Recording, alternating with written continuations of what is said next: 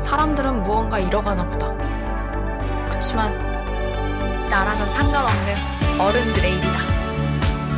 난 뭔가를 잃기엔 너무 열려들이니까.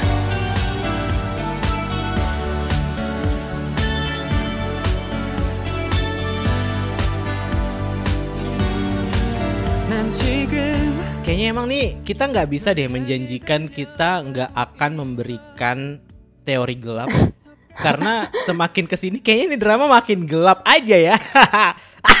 Hanya karena satu kalimat dari si Hido dewasa ini rusak semua kebahagiaan gue sepanjang episode itu. kan kayak gue baru kok mi- minggu lalu tuh kita sudah menjanjikan sesuatu yang berpositif thinking gitu kayak kita nggak akan ngebahas soal teori-teori lagi tapi tiba-tiba aja dong di ending episode 10 Hah? Apa itu karya wisata? Aku tidak pernah pergi karya wisata. Maksud lo apa? Lo siapa?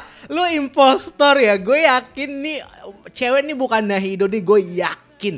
Ini kayaknya impostor sih kata gue. Iya, gue tuh tiap kali kita masuk ke masa sekarang itu, gue pasti ngerasa cemas gitu loh, kayak apalagi nih ada ada hal-hal keganjilan apalagi nih akan mereka kasih ke kita gitu. Cuman di episode 10 itu ternyata kan enggak kan, dia cuman kayak eh, apa buat transisi sama-sama kaki eh jempolnya memar kan kayak gue oh ya udah nggak ada apa-apa. Eh taunya di ending malah masuk lagi ke masa sekarang dan ngasih eh, apa kalimat yang penuh makna itu gitu. Gue sebenarnya juga udah ngerasa sih kayak episode minggu ini tuh terlalu menyenangkan gitu. Gue kan kalau dikasih kebahagiaan pasti ngerasa oh apa nih abis ini gue bakal dibikin nangis apa gimana gitu.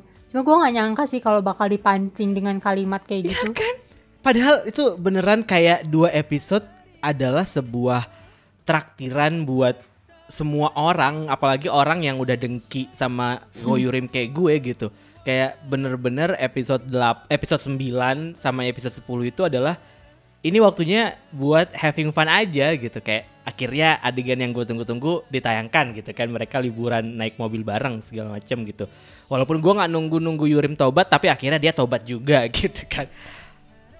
Bisa-bisanya ya mereka menyelipkan sekalimat itu dan langsung itu kayak ngubah semuanya gitu dan segala kecurigaan teman-teman gue dan tentu saja gue yang termakan omongan teman-teman gue setiap kali kita nonton bareng tuh kayak beneran kejadian gitu. Awalnya tuh gue tidak pernah eh, apa namanya merasa ini sebuah masalah gitu. Tapi teman-teman gue selalu merasa kayak kok Hido dewasa ini beda banget sama Hido yang anak-anak? Kayak maksudnya kenapa sih mereka tidak memutuskan untuk mengcasting eh, pemeran Hido dewasa ini ya udah Kim Terry aja gitu toh ibunya juga kan orang yang sama tapi didananin tua gitu kan iya Nah, terus iya. eh, yang kedua, kenapa kok gue merasa kata teman-teman gue ya, kenapa kok gue merasa Hido dewasa ini tuh beda banget sama Hido waktu masih remaja gitu dari cara ngomongnya, dari dari eh, bablinya, dari segalanya itu tuh beda banget gitu.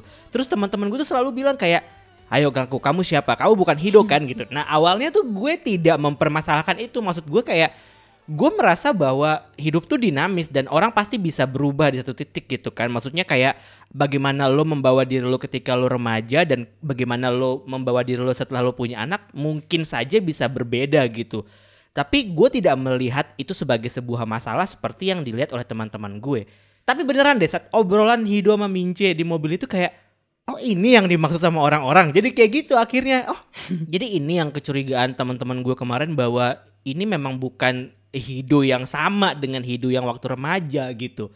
Dan ya ya dialog pendek itu ya akhirnya menambah keyakinan gue bahwa ini orang emang imposter sih kata gue. Cuman nggak tahu nih gimana gimana ceritanya mereka bisa mereka bisa me- apa sampai di tahun 2022 dan dia tuh amnesia gitu. Karena kalau misalkan beneran dia amnesia tuh kayak masa sih drama ini plot twistnya cuman dia amnesia Klise. gitu doang gitu. Kalau gue sih, eh gue yakin itu emang Hido karena kan beberapa kali kayak contohnya yang waktu dia inget banget tuh nasihat ayahnya soal apa kemampuan itu tuh kayak anak tangga bukan terus melambung tinggi maksudnya kayak banyak lah yang mengindikasikan dia beneran Hido gitu kalau menurut gue cuman gue memang agak menyayangkan kenapa artis ini yang dipilih sih? Eh gue bukannya no hard feeling ya sama artis ini ya, cuman mungkin karena gue tidak gitu mengenal artis ini, jadi gue karena nggak pernah ngeliat dia acting di drama-drama lainnya, gue tuh jadi ngerasa gue sulit gitu untuk berusaha mencari clue dari dia. Gue nggak bisa ngebaca ekspresi dia tuh sebenarnya tuh lagi sedih lagi Iya, iya. apa gitu. Gue jadi kayak bingung ini sebenarnya muka dia tuh kayak gimana gue nggak ngerti. Makanya gue jadi frustasi sendiri ih jadi karena karena gue nggak terbiasa sama dia gue nggak bisa ngebaca dia untuk mengambil clue gitu loh Iya iya iya. Kalau kalau Aca kan kalau nonton Hard, gue nggak tahu dia lagi sedih karena dia sedih, dia lagi marah atau dia lagi senyum sama aja mukanya pada masa itu gitu. Kalau sekarang mungkin sudah sudah sudah berbeda gitu.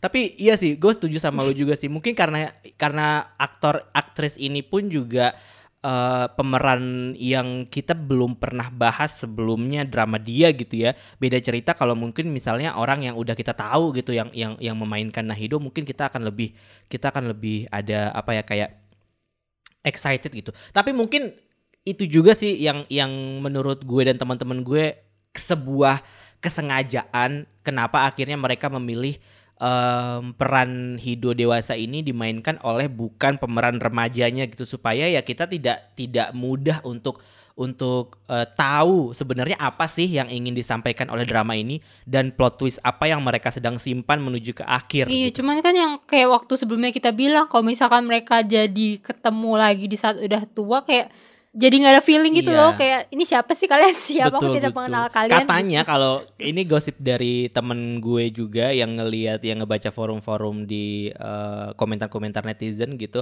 ada yang bilang, ada yang curiga, ini spekulasi sih kayaknya ya. Ada yang bilang kalau pemeran em, Becky Jin dewasa itu nanti join Song. Terus kayak what? kenapa tiba-tiba ke sana Gak tahu makanya terus tiba-tiba ada yang bilang kayak gitu. Terus gue anjir, tapi kalau tapi emang emang kita kan nggak Ngarep doang mungkin. kali. Tapi kan emang kita belum tahu nih Becky Jin dewasa orangnya siapa kan? Kita kan nggak tahu kan. Iya. Dan maksud gue kayak level of secrecy-nya 2521 ini menurut gue udah udah setara Marvel Cinematic Universe gitu loh Wih. kayak lo nggak tahu apa yang akan terjadi ke depannya gitu dan ya memang setiap setiap kali Mince muncul di episode itu pasti ada plot twist se- selalu tuh kayak gitu. Kan se- lo kalau nonton episode sebelumnya sebelumnya kalau Mince nggak ada kayak di episode 9 happy-happy aja kan orang-orang kayak ya udah kita nggak ada kepikiran macam-macam gitu. kalau udah nih anak tuyul muncul udah deh. Udah tahu nih pasti nih bawa bala nih pasti nih. ya cuma maksud gue ya kenapa tiba-tiba Jo In Sung gitu misalkan Jo In Sung terlihat di lokasi syuting 2521 gitu atau apa gitu Ya nggak tahu kan namanya juga spekulasi sama aja kayak kita menspekulasikan Becky Jin mati. Eh, balik ke si eh, Hido versi dewasa ya amnesia tadi. Menurut lo, kenapa tuh dia bisa sampai ngomong kayak gitu? Padahal sebelumnya dia kayak, wah aku yakin ini akan eh, berlangsung selamanya. Tahu-tahu dia bilang, nggak ada yang berlangsung selamanya. Ibu lupa gitu. Hah? Apa karya wisata? Aku tidak pernah pergi karya wisata. Apaan sih kek? Lu bener-bener eh, party pooper tau gak sih? Ngerti gak kayak kita lagi happy-happynya terus tiba-tiba dia iya, kenapa tuh menurut lo? Hmm, satu hal yang mungkin gue nggak bisa terima, walaupun mungkin itu kemungkinan paling besarnya ya, ya adalah kecelakaan dan amnesia sih.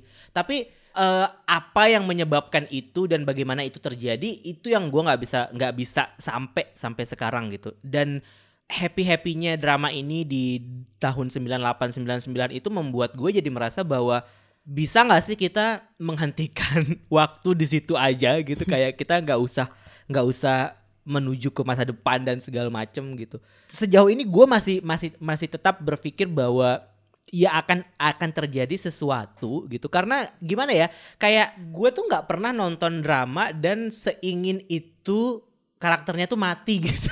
Gue bukan berarti gue ingin siapa pun mati ya di sini. Koyurim nggak apa-apa lah karena gue masih kesel sama dia. Tapi kayak bagaimana cara mereka menceritakan kehidupan di masa sekarang dan eh, persinggungannya dengan masa lalu yang kayak seolah-olah tidak ada kaitan sama sekali. Maksudnya ada kaitan sih tapi kayak nggak ditunjukkan secara gamblang gitu. Kayak misalkan banyak hal aneh yang pada akhirnya membuat gue jadi merasa kayak masa sih plot twistnya akan akan akan kayak gitu? Gitu yang semuanya kecelakaan terus semuanya mati dan terus semuanya eh, atau satu yang selamat terus tiba-tiba dia amnesia gitu. Karena eh, hal ter hal hal tergelap yang bisa gue pikirkan sekarang adalah kecelakaan itu terjadi eh, yang menyebabkan Hido hanya bisa mengingat eh, bagian-bagian membahagiakan dari hidupnya eh, sampai di satu timeline tertentu gitu. Nah akhirnya itu ke stop eh, jadi kayak parsial gitu loh amnesianya gitu. Eh, dan dia nggak nggak bisa ingat sama orang-orang yang pergi ke pantai pada saat itu. Hmm. Tapi permasalahannya adalah dia masih ingat Becky Jin nih. Hmm. Berarti Yijin adalah orang yang penting dong sampai sampai di titik di mana dia eh, masih bisa ingat sama Yijin ketika kecelakaan itu terjadi. Kalau misalnya ada kecelakaan. Tapi ya masuk akal juga karena eh, selama kita 10 episode pun kita sudah dikasih lihat bahwa perjalanan Hido mm, dari dia merasa bahwa Becky Jin tidak ada perasaan apa-apa, dia tidak merasa apa-apa ke Becky Jin sampai akhirnya dia naksir itu aja kan sebuah roller coaster emosi seorang remaja gitu. Dan gue merasa itu juga sangat sangat lekat buat buat Nahido ketika dia udah dewasa. Tapi jarak antara dia di usia SMA sama dia yang di tahun 2022 itu kan jauh banget ya.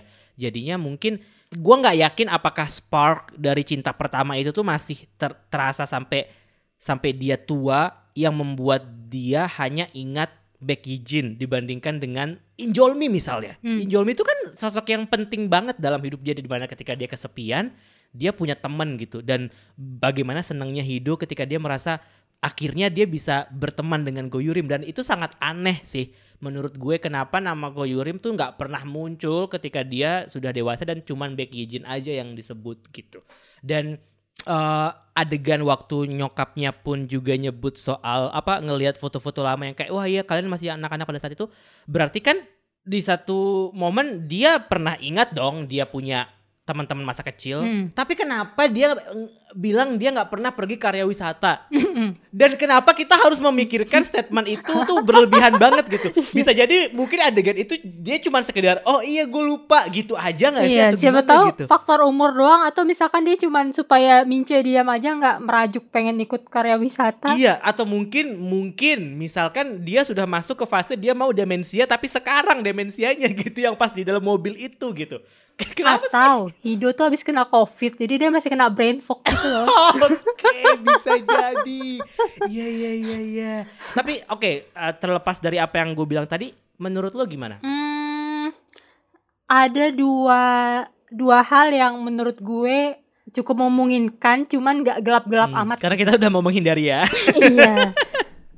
Daripada kita digosipin sama masyarakat Twitter. Iya, pertama dia tuh ya emang lupa aja karena udah kebanyakan ketutup memori bahagia lain gitu loh. Hmm, hmm. Karena kan kita juga kadang gitu kan kayak kita kalau reuni terus ngomong masa kuliah juga pasti ada yang inget, ada yang lupa gitu kan. Hmm, hmm. Bukan berarti hal itu tuh nggak membahagiakan buat kita. Cuman memang agak aneh sih mengingat bahwa itu adalah liburan pertama mereka setelah sama ini nggak pernah ke mana-mana sama sekali dan di situ juga dia ini kan lagi berbunga-bunganya kan sama Mm-mm. Yijin kan. banyak Kayak- momen besar yang terjadi di karya wisata Iya. itu gitu ya, yang yang menurut gue kayak kalaupun misalkan oke lah ada beberapa kenangan yang mungkin kita lupa ketika kita dewasa tapi dalam konteks drama ini gitu dan dalam konteks Nahido gue merasa kayak terlalu janggal gitu loh Nat kalau dia lupa iya, gitu. yang sampai ada momen juga pertama kali mereka mandi bareng kan cewek-cewek itu pokoknya hal-hal pertama lah dilakukan bersama-sama ini terus teori lain gue itu adalah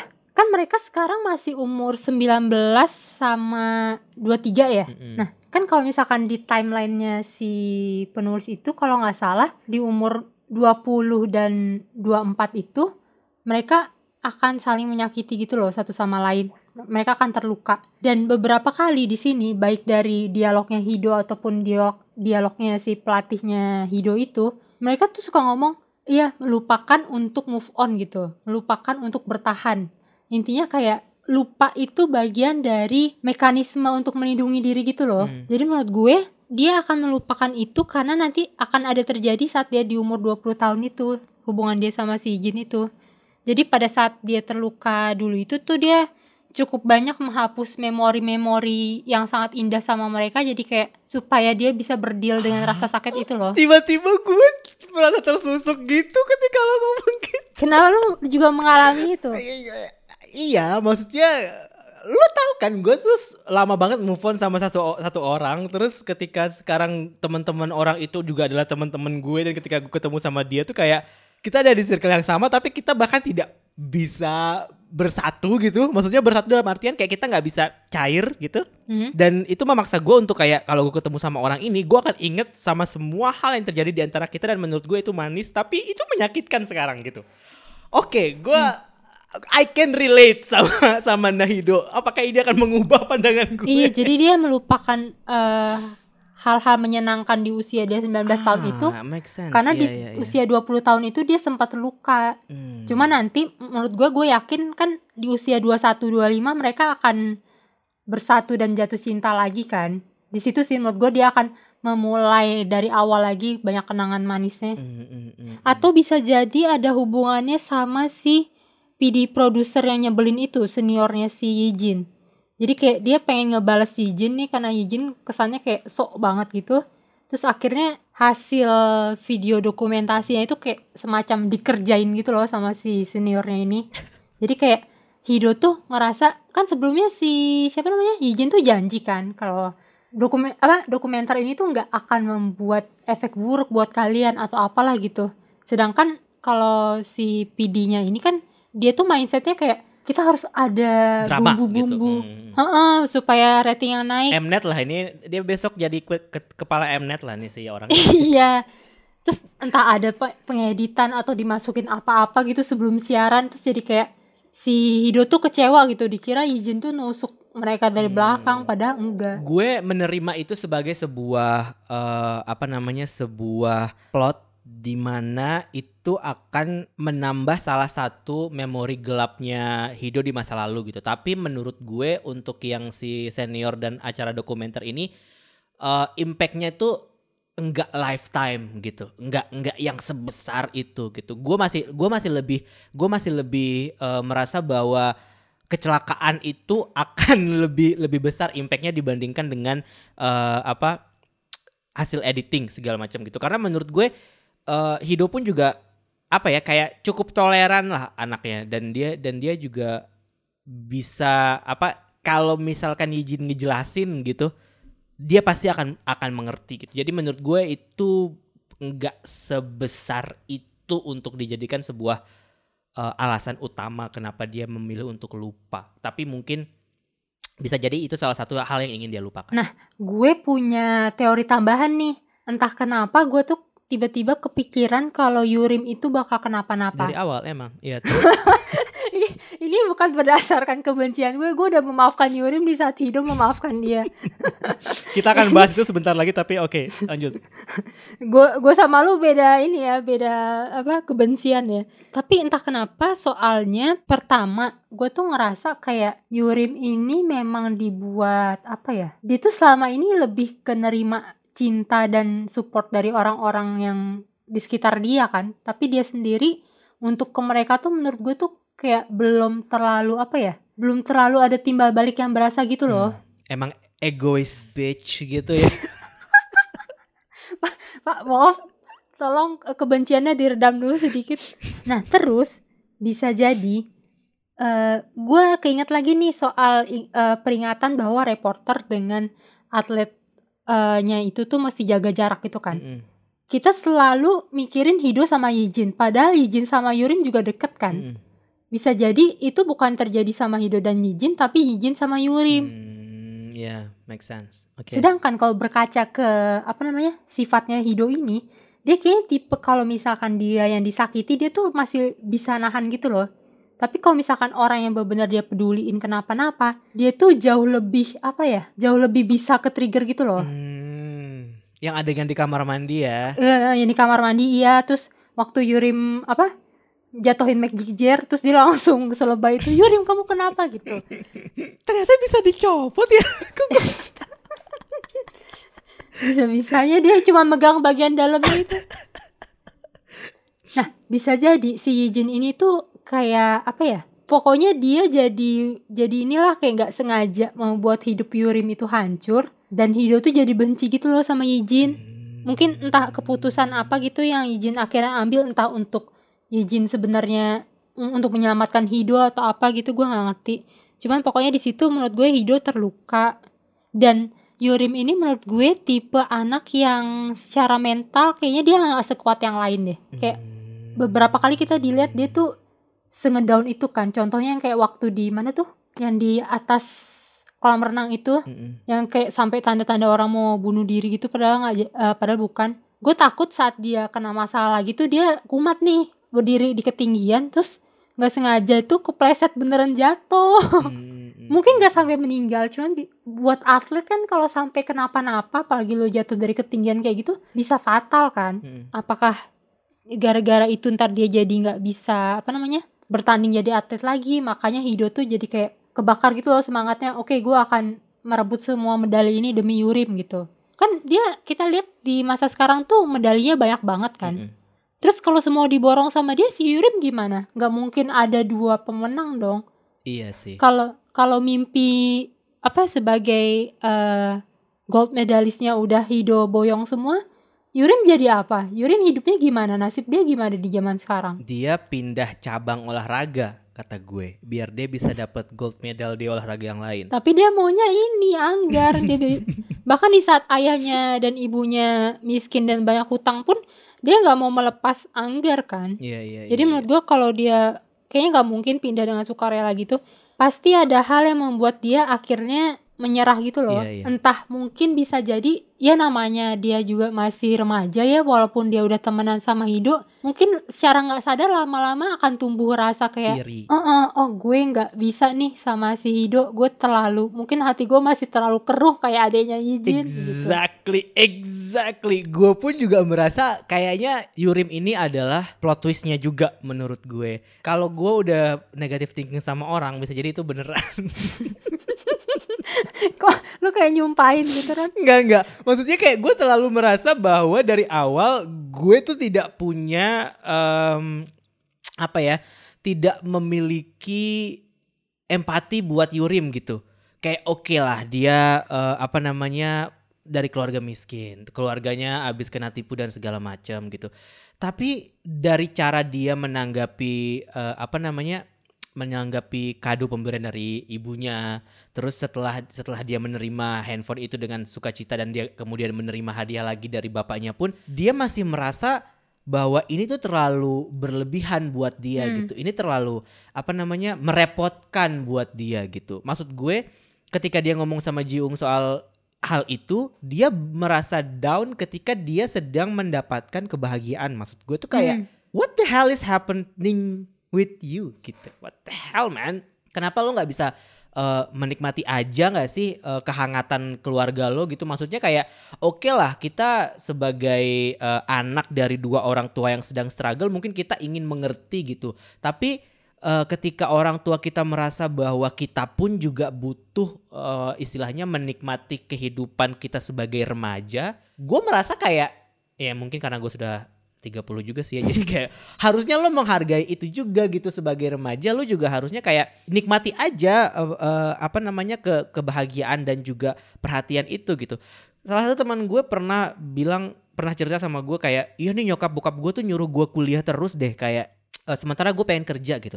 Dalam hati gue kayak enak banget ya orang-orang masih disuruh kuliah terus mau dibayarin gitu sama orang tua sementara kayak gue pengen kuliah tapi kalau gue kuliah lagi gue harus bayar sendiri gitu. Maksud gue eh, ada ada orang-orang yang merasa bahwa eh, ketika dia diberikan sesuatu dia merasa tidak nyaman gitu. Sementara gue sebagai orang yang tidak pernah gitu ya misalnya kayak Hido lah nggak pernah dapat perhatian itu dari orang tuanya pun merasa nih orang kok gini gitu. Nah itu yang selalu gue nggak bisa relate sama Yurim sebenarnya kayak apalagi sebenarnya yang lo cari gitu. Makanya masuk akal dong ketika gue bikin artikel kayak Yurim ini kenapa sih? Gitu. Apa sih yang terjadi gitu? Soalnya kayak gue lihat mungkin iya di satu titik dalam hidupnya dia mungkin sedang merasa kayak eh, rendah gitu ya kayak aduh gue nggak bisa dapet medali emas gitu. Tapi di luar itu universe dia suportif kok gitu bahkan saingannya pun gitu hidup pun sangat sangat menunjukkan eh, apa perhatian itu ke dia gitu. Sampai ngebelain dia pas di dihina sama teman-teman di sekolah segala macem gitu kan.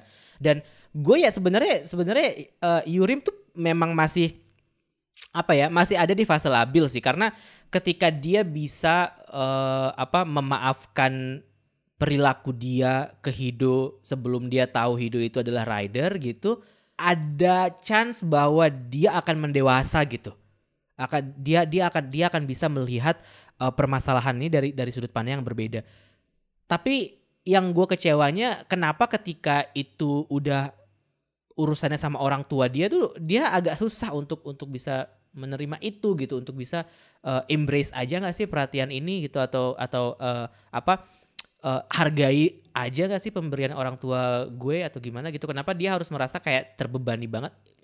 Gue nggak tahu sih. Mungkin mungkin itu yang yang gue nggak bisa relate sama dia karena mungkin ya gue bingung juga sih. Kayak kesannya kayaknya emang nih orang jahat banget. Sebenarnya enggak tapi kayak tadi gue bilang kayak gue gue tidak merasa relate sama dia pada akhirnya gue tidak punya empati itu ke dia Nah, gitu.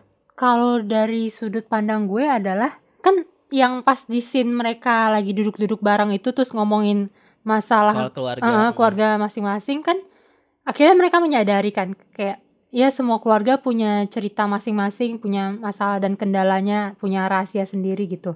Itu udah kesebut tuh. Yang belum kesebut di sini adalah bahwa selain masalah yang berbeda-beda mentalitas setiap orang itu juga beda-beda gitu. Kayak kalau misalkan eh, Hido yang ada di posisi Yurim mungkin dia akan meresponnya dengan hal yang berbeda gitu. Beda dengan Yurim atau Jiwung atau Sengwan yang berada di posisi yang sama. Jadi kayak hal yang menurut kita ih Yurim kayak gitu doang masa kayak gini sih? Cuma mungkin untuk orang-orang yang seperti Yurim itu berat gitu. Iya iya iya. Maafin gue ya. jadi ya gitu sih gue agak khawatir sih sama Yurim ini sebenarnya apa yang akan terjadi sama dia. Soalnya Hmm. dia sekarang ini tuh dibuat kayak segitu berharganya banget buat Hido. Gue jadi takut gitu kalau Hido tuh mentalnya breakdown tuh gara-gara kehilangan Yurim ini. Bisa jadi tapi itu bener sih. Bisa bisa jadi eh, Yurim meninggal itu. Lu kok seneng banget kalau bukan bahas cuman sekedar teori sih sebenarnya. Kayak gue setuju sama yang lo bilang kemarin eh, yang lo bilang kemarin yang lo bilang barusan. Kok tiba-tiba udah kemarin aja? Yang lo bilang barusan bahwa Yurim itu sudah seberharga itu buat Hido gitu. Bahkan gue rasa mungkin Yurim itu lebih berharga buat Hido dibandingkan dengan untuk Yijin saat ini iya kayak gue. untuk saat ini iya. Karena kalau Yijin tersakiti reaksinya tuh beda gitu sama ketika Yurim yang kenapa kenapa gitu kan. Karena ya memang selama ini selama tiga tahun terakhir dia sudah saling kenal sama Yurim lewat identitas yang berbeda dan menurut gue itu eh, alasan yang cukup jelas lah atau istilahnya kayak tidak dibuat-buat banget lah gitu. Eh, apa namanya kalau misalkan Hido pada akhirnya bucin dalam tanda kutip ke ke Yurim gitu. Dan bener juga kata lo sih bisa jadi hal yang paling menyakitkan buat Hido datang dari si orang ini. Makanya kemarin ketika gue bilang kayak apa pun yang terjadi antara Hido dan Becky Jin di usia 25-21 itu nanti pasti ada hubungannya sama Yurim menurut gue. Hmm. Karena bi- ini feeling bodoh gue aja gitu. Bukan karena ya ya gue harapkan dari obrolan ini mungkin gue bisa mendapatkan sebuah kesimpulan bahwa oh ini ternyata kenapa gue berpikir seperti itu tapi sekarang ini gue belum sampai ke situ gitu belum belum sampai ke di mana gue bisa me- memunculkan teori bahwa begini yang akan terjadi sehingga hubungan mereka menjadi rendang, renggang. Itu gue gue belum sampai ke situ. Tapi gue yakin bahwa apa pun yang terjadi yang membuat mereka menjauh itu pasti ada hubungannya sama Yurim. Sampai sampai sekarang gue masih yakin itu. Dan sampai sekarang pun gue masih yakin bahwa Yurim ini tuh nggak akan selamanya berada di fase episode 9 menurut Iya. gue. Eventually dia akan kembali jadi self obsessed bitch lagi sih maksud lo dia belum tobat nasuhan nih Iya, iya sekali ahli neraka. Sebelum dirukyah. Gak tahu ya kayak gua lucu sih momen mereka ber- berbaikan yang Yurim nangis itu tuh gemes banget sih. ya gue meneteskan kayak- air mata lo pas ini tuh Of course, gua nggak perlu heran soal itu. Tapi kayak kenapa? Kenapa baru episode 9 lu udah baikan aja gitu masih panjang loh perjalanan ini. ya makanya karena Masih dia ada pelangi di matamu yang lain yang harus dinyanyikan di jembatan. ya makanya karena dia akan dibikin kenapa-napa iya sih ya, jadi kita biar sedih dulu ya. Mm-mm. Eh, biar biar biar makin sedih gitu ya maksudnya. Mm-mm. Dengan dengan semakin Yurim dibuat gemes dengan Hido iya sih. Well, anyway. Tapi gue masih tetap seuzon sama dia dan apa pun yang terjadi sama Hido itu adalah sebuah momen yang penting juga buat Yurim gitu Iya, maksud gue. dan gue jadi kepikiran soal Jiwung, Yurim dan Sengwan. Yang mana tuh? Yang pas adegan ini loh si Jiwung bilang yang dia mancing-mancing mau ngajak eh, Yurim ngedate itu loh.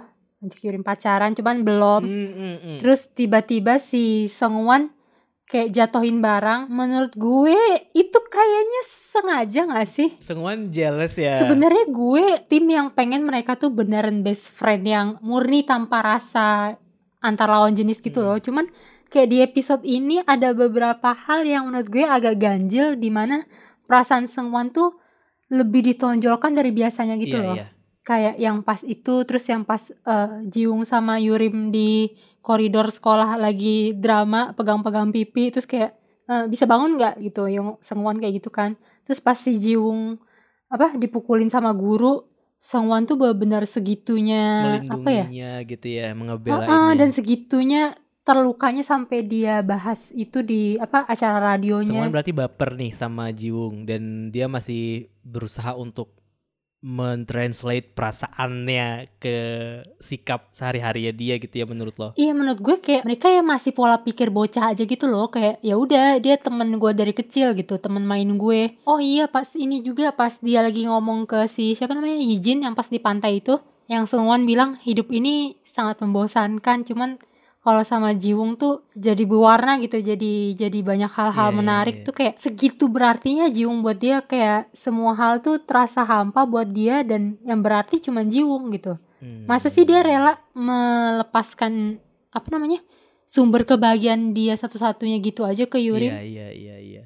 Dari spekulasi lo itu kemudian gue malah jadi semakin yakin bahwa konflik yang membuat Hido ingin melupakan bahwa dia pernah melakukan karya wisata itu ya karena masing-masing dari mereka saling menyakiti sih bener sih. Kayak permasalahan Yurim sama Sengwan dan Jiwung ada sendiri terus kemudian nanti Hido Yurim sama Ijin ada sendiri gitu. Jadinya sebesar itu clash di antara mereka yang pada akhirnya kayak persahabatan ini jadi goyah Mm, mm, gitu. mm. Em, Yan ka- dan kalau gue ada di posisi itu kayak iya sih gue anggap itu tidak pernah terjadi sih Dan Jiwung pun juga pernah ngomong kan kayak "Eh, iya gue nggak ngevote dia jadi ketua kelas soalnya kalau lo sibuk gue bosen gitu.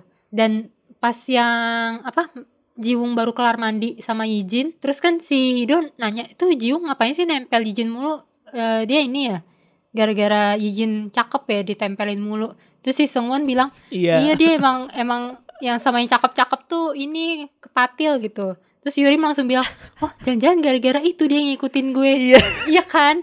Terus jadi maksud gue Jiwung ini tuh sebenarnya perasaan sukanya ke Yurim tuh nggak sedalam itu gitu. Mm, mm, mm. Makanya dia bisa semudah itu untuk uh, flirting ke Yurim bilang kayak iya kamu cantik bla bla segala macam. Karena dia ngelihat Yurim ya kayak hidung ngelihat idola aja gitu loh. kayak gue ngeliat itu gitu ya. Hmm, ngelihat siapalah itu. Yang namanya tidak bisa disebutkan. Gitu loh jadi dia sekedar kayak suka tertarik ke si orang-orang cakep ini aja pengen deket sama mereka pengen ini. Cuman sebenarnya secara perasaan tuh enggak ada Iya. sebenarnya. Secara secara deep eh, hati tuh enggak sebenarnya. Cuman kayak ya lo ganteng lo lo cantik. Jadi gue suka aja Mm-mm, gitu cuman kan orang yang bikin gua nggak bisa hidup tanpa dia tuh si Sengwan gitu Hmm, iya iya iya. Gue setuju sih sama itu. Gue nggak pengen Yurim bahagia soalnya. Mendingan Jiung sama Songwan lah dibandingkan sama si cewek ini. Habis Yurim juga maksud gue oke eh, gue salut dengan Hido tuh segitu cepat dan mudahnya dia memaafkan Yurim. Cuman gue juga ngerti kenapa banyak orang yang kayak masih belum nerima Yurim gitu. Kayak dia tuh belum kena batunya, belum mendapatkan balasan yang setimpal gitu kan dari perbuatan kejahatan dia yang semenyakitkan itu sebenarnya buat Hido. Terus tau-tau udah dimaafin itu aja pasti ya ada orang-orang kayak enak banget hidup lo gitu kan. Lo harus menderita dulu gitu. Itu gue tuh. Nah makanya itu makin memperkuat gue bahwa Yurim akan mendapat dalam tanda kutip balasannya dengan cara yang lain. Rasakan kau gue Yurim. kau akan merasakannya di neraka. Ya ya ya ya. Well, ini deep banget obrolan kita ya selama 40 menit ini. Lo lu udah lelah Ron, gue masih banyak teori loh ini. Teori apa lagi? Gue bisa nggak kita ngebahas hal-hal membahagiakan seperti misalnya aku tidak butuh pelangi gitu atau eh, apa namanya? Bukan eh, aku tidak melihat pelangi tapi aku apa melihat cinta gitu kayak Tolong dong bahas adegan itulah. Jangan bahas yang gelap-gelap dulu lah. Katanya udah berjanji tidak akan membahas teori gelap. Oh iya. Gimana perasaan lo? Gimana perasaan lo ketika eh izin yang pertama eh, dia confess soal perasaannya ke Hido gitu. Terus apa yang terjadi pada lo kayak karena lo kan anaknya emosional banget Nat. Kalau yang sedih-sedih lo menangis gitu. Nah ketika adegan itu tuh kayak gue penasaran deh euforia ledakan emosi lo seperti apa ketika melihat adegan itu. Gue ingin eh, menampol pipinya Yijin saat dia mulai memberi tatapan dan senyuman itu. Kayak Kenapa dia ngeliatinnya gitu banget? iya, aduh parah. Ini selama dua episode weekend ini tuh, ah Yijin tuh benar-benar membuat jantung orang tuh rusak kayaknya. Tapi tapi senangnya gue tuh Yijin tuh eh, bisa menempatkan dirinya sebagai orang dewasa yang sedang ber eh, berurusan sama remaja underage gitu. Jadi dia tidak bertindak lebih jauh gitu. Maksudnya kayak gue yakin Yijin tuh kayak pengen meluk nggak sih sebenarnya pengen pengen yang kayak gitu pengen pengen nyium kayak apa gitu tapi kayak dia tahu "Ah, masih bocah masih bocah nggak boleh nggak boleh gitu kayak gue menghargai eh, kedewasaan itu sih dari dari Yijin apalagi yang waktu adegan eh, Hido ngaku ke dia kayak yang di sekolah yang di Kerep Iya, Anggar itu iya, kayak itu iya. bagus banget. yang yang lo- minggu lalu lo bilang kayak adegan eh, di manga yang dia ngangkat kaki pas makan es krim. Itu terjadi lagi kan waktu yang dia eh, di ruang anggar itu yang habis dia latihan dan dia habis habis mengungkapkan perasaannya dia terus dia kayak heboh sendiri eh, nabrak-nabrak dinding nabrakin badannya di dinding kayak di situ gue baru mengerti referensi lo ketika menyebut Hido adalah karakter serial cantik gitu. Iya bener, gue suka banget sih Yijin tuh gak maksa dan dia mau nyusahin tempo sama si Hido yang masih kebingungan itu gitu Kayak Mm-mm. padahal si Hido duluan yang membuat keributan ini Cuman habis si Yijin akhirnya ngungkapin perasaan juga Hido malah bilang, tapi perasaan aku belum sedalam itu Iya. Untung Yijinnya dewasa bilang, nggak apa-apa kamu eh, belum ada rasa gimana juga nggak apa-apa Yang penting kamu bahagia gitu kan Iya iya bener-bener. Coba lu yang digituin, pasti lu udah lu jorokin kan ke bawah laut gitu. Kalau misalkan gue udah heboh mengaku gue suka sama lo terus tiba-tiba gue juga suka sih sama lo tapi kayak perasaan gue gak sedalam lo gimana sih lo? Lo nggak punya nggak punya hak untuk mempermainkan perasaan gue. Apa hak lo? Gitu. Tapi untungnya Ijin sangat-sangat dewasa Iya. ya. Dia bisa eh, apa namanya menanggapi ledakan-ledakan emosi remaja ini dengan dengan sangat wise gitu dan kelihatan banget sih eh, apa dari wardrobe dan juga dari eh, nggak tahu ya dandanan mereka ketika mereka eh, pergi ke pantai itu di situ gue baru merasa bahwa wah ya ada age gap di Mhm. antara anak-anak ini dengan Mhm. Yijin gitu dan di situ kelihatan banget jadi eh, bagaimana Yijin membawa dirinya selama 10 episode ini pun juga tetap berasa bahwa dia adalah orang dewasa yang sedang berurusan dengan anak-anak SMA gitu. Dan itu sih salah satu hal yang gue suka juga dari drama ini karena mereka tidak membuat hubungan asmara mereka itu sangat terkesan terburu-buru gitu loh. Kayak flow-nya enak deh buat diikuti gitu dan dan uh, make sense Nah, gitu. udah seaman itu kan menurut kita kan eh, apa developmentnya eh, perasaan mereka ini. Cuman ternyata udah se slow ini pun masih dikritik sama ini loh netizennya Korea loh. Gue kayak ih gue gak ngerti mereka tuh masih mempermasalahkan kayak Hido tuh minor kenapa sih malah nyatain perasaannya sekarang? Kayak loh mereka kan gak ngapa-ngapain Izin juga cuma bilang dia apa ingin kebahagiaan Hido gitu. Dan menurut gue itu salah satu penyebab juga kenapa eh, di teaser tuh kan ada kan pas di pantai itu adegan Yijin sama Hido tuh nggak sengaja tabrakan jadi kayak pelukan gitu. Nah itu tuh sempat di dibahas tuh kayak orang-orang loh kok nggak ada sih adegan ini yang ada di teaser eh, kemarin. Menurut gue kayak nggak tahu kayaknya emang mereka sengaja menghilangkan itu diganti scene bisik-bisik supaya nggak ada skinship yang berlebihan gitu loh. Karena Hmm, eh, apa si orang-orang Korea ini kayaknya bener sensitif banget sih untuk urusan ini. fisik-fisiknya tapi kayak aduh udah deket banget gak sih kayak gemes banget Iya. gak sih? Kayak nyosor aja gak sih? Ah gitu Iya, gue lihat meme yang apa mereka pala mereka dipaksa disatuin itu. aduh. Tapi emang Yijin kurang ajar sih menurut gue kayak wah Yijin lu ngaku deh mantan lu udah ada berapa sampai lu bisa segini? Emang emang emang player banget sih. Kayak kelihatan banget orangnya udah udah udah ini, udah maksud gue kayak iya dia dia anak orang kaya yang memang sudah punya banyak pengalaman dengan wanita gitu loh. Jadi ketika dia ketemu sama bocah ini tuh kayak ah gitu tapi untungnya dia ketemu sama Hidu setelah dia jatuh ya. Jadinya dia mungkin nggak terlalu punya eh, apa merasa tinggi hati bahwa aku bisa mempermainkan wanita ini gitu. Karena aku adalah orang kaya. Kayaknya Yijin juga bukan tipe orang yang kayak gitu deh cuman menurut gue kayak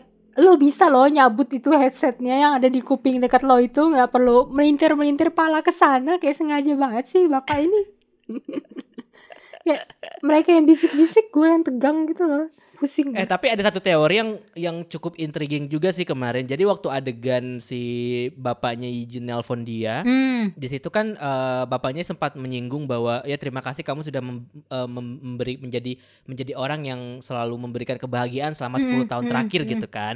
Nah akhirnya di situlah eh, teman gue punya dimikir kayak loh kok 10 tahun terakhir kan Yijin udah usia berapa puluh tahun nih sekarang udah berapa puluh kan gitu. Berarti oh dia anak adopsi dong nih gitu katanya. Jadi kayak eh di situlah mulai muncul eh, sebenarnya bapaknya Yijin itu namanya memang bukan Baek gitu tapi si Kim Mhm. itu. tapi gua rasa itu adalah eh, harapan bahwa Yijin sama Hido akan bersatu di masa depan tapi eh, gue kalau masalah mereka bersatu apa tidak bersatu ya udahlah ya. Gue nggak terlalu nggak terlalu ingin eh, apa namanya dig deep into that gitu. Maksud gue kayak sekarang aja kita masih terombang ambing nih soal hidup amnesia atau enggak gitu kan. Jadi mungkin gue akan membiarkan itu dah let it slide aja. Tapi fakta bahwa Yijin kemungkinan adalah anak adopsi ini sih yang cukup menarik buat gue gitu. Karena eh, ada satu thread di Twitter juga yang menyoroti koran pertama yang diantar Yijin ke rumah Hido itu ada berita soal kayak apa ya kayak eh, anak adopsi apa segala macam gitulah pokoknya dan itu yang yang em, kemudian di, di dibilang bahwa itu adalah clue sebenarnya si identitas aslinya si Yijin ini. Nah, kemudian muncul dialog yang waktu bapaknya itu ngomong yang soal 10 tahun itu itu semakin mempertegas bahwa oh Yijin ini sebenarnya bukan anak si Baek ini dan itu juga menjelaskan kenapa Yijin nggak mirip sama adiknya. kan gue selalu bilang kayak kenapa Yijin adiknya tuh gitu kan itu alasannya dan gue approve sih teori itu gimana Iya menurut iya, lo? gue juga itu menjawab eh, keganjilan gue. Kenapa bisa ada anak yang udah tampan, kaya, berbakat, populer, cuman bisa punya hati sebaik dia gitu loh. Nggak arogan, nggak yang ngerasa gimana-gimana dan sedewasa itu. Jadi make sense kalau misalkan ternyata misalkan dia baru baru merasakan semua privilege itu di umur dia yang 13 tahun. Misalkan dia diadopsinya baru umur segitu terus tiba-tiba dia mendapatkan semua kesenangan ini kan kalau umur 13 tahun udah bisa cukup mikir kan kayak oh iya gue ingat asal gue tuh awalnya dari mana gitu. Jadi kayak emang agak aneh sih kenapa Yijin tuh terkesan tuh eh, segitu berhati-hatinya dan jadi kayak bukan bukan apa ya bukan berbakti ke orang tua cuman malah lebih ke rasa berhutang budi gitu gak sih menurut lo Yijin ini? Mm, mm, mm, mm, kayak dia tuh segitu ingin bertanggung jawabnya sama keluarga ini membalas kebaikan mereka terus segitu ngelindunginnya si adiknya ini walaupun adiknya udah songong. Padahal kan kalau di kebanyakan drama-drama lainnya tuh kita diperlihatkan hubungan adik kakak tuh kayak kayak anjing dan kucing cuman begitu ada masalah sama orang luar baru mereka tuh keluar nih saling ngerasain melindunginya gitu cuman Yijin itu benar-benar segitu care banget Ah, gitu ya. kesannya kayak karena bokap lu udah udah baik sama gue, gue akan gantian ngelindungin lo gitu loh kesannya loh. Mm, mm, mm, mm, mm. Dan kenapa juga waktu perusahaan yang adiknya didatengin orang-orang itu penagih utang itu perusahaannya itu atas nama adiknya padahal kan yang anak pertama tuh si Yijin kan Gak tahu deh entah dia anak panti atau dia anak tiri hasil dari pernikahan ibunya yang sebelumnya gue nggak tahu sih cuman kayaknya emang bapaknya Yijin nih orang baik sih makanya dia juga mau ngesponsorin Yurim yang dari keluarga miskin itu Hmm. atau mungkin dulu mereka emang nggak punya anak terus kayak ya udahlah kita adopsi aja si Yijin ini eh taunya eh, sekian tahun kemudian muncul si Yihyun betul. dan jarak umur mereka cukup jauh juga kan untuk Iya. ukuran adik kakak Gue Iya. mulai merasa Yurim juga sebenarnya anak angkat. Yu- ya.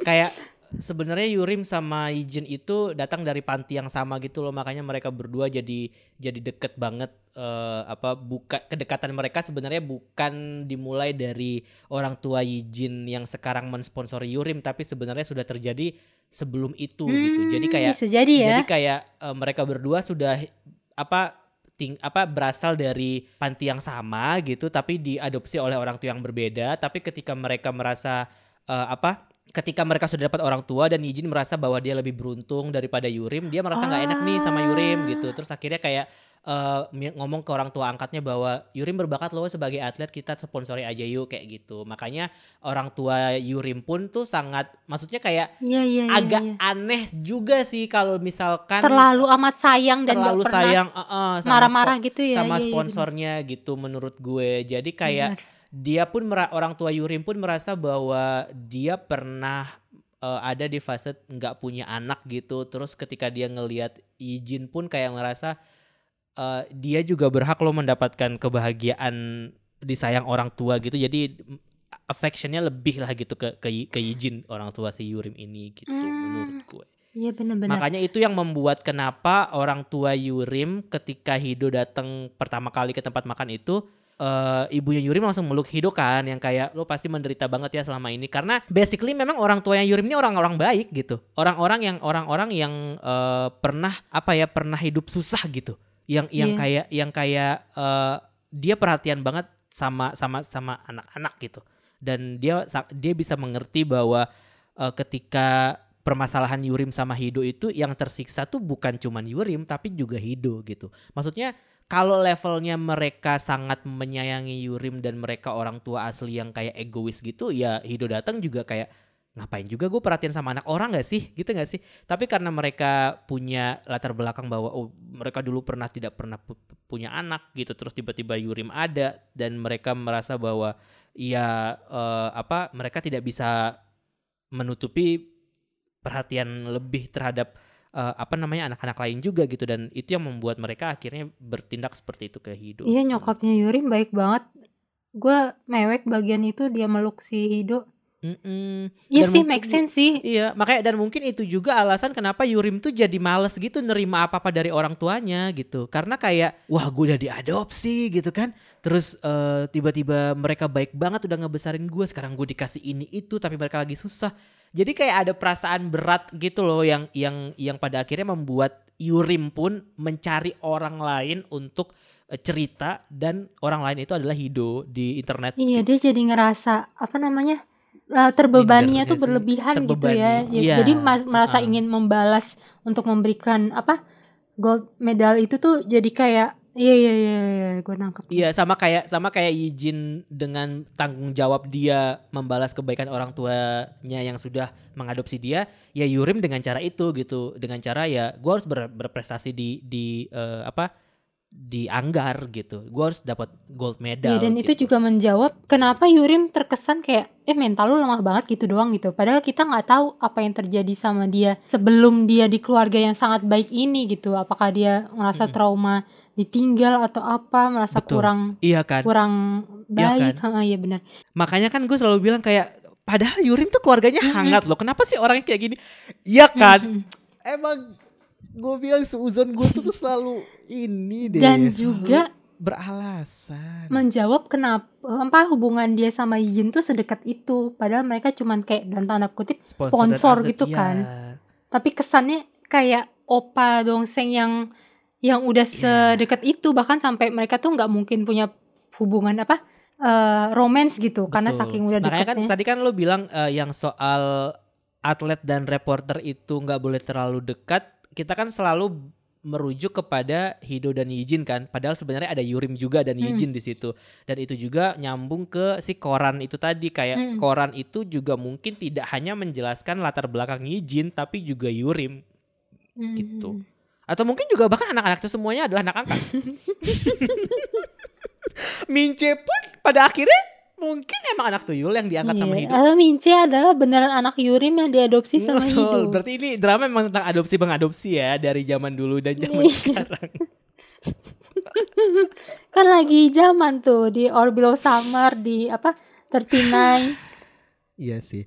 Tapi bisa jadi. Iya kan sih. bisa jadi kayak bokapnya Yijin akhirnya ngeliat Yijin di TV kayak Hah Becky Jin kayaknya ini anakku yang aku cari Iya gitu kan, bokap aslinya kan Terus maksud dia lo. menghubungi lagi Iya. Iya, iya. Atau bapak angkatnya si Yijin sekarang yang ngehubungin mencari bokap aslinya Betul. supaya Yijin terbebas dari lilitan hutang keluarga Betul. dia Makanya dia disuruh ganti nama. Lo jangan jadi back lagi, lo jadi Kim aja supaya lo nggak ada lagi hubungan legal sama si orang-orang orang tua yang punya utang ini gitu, yang punya masalah ini gitu. Jadi dia kayak ingin diselamatkan gitu dari dari permasalahan itu. Bisa jadi kayak gitu sih. Gila ya kita sotoy Iya, banget ya. Berasa kita yang menulis drama. Cepat kirim naskah ini ke penulisnya. Suruh mereka revisi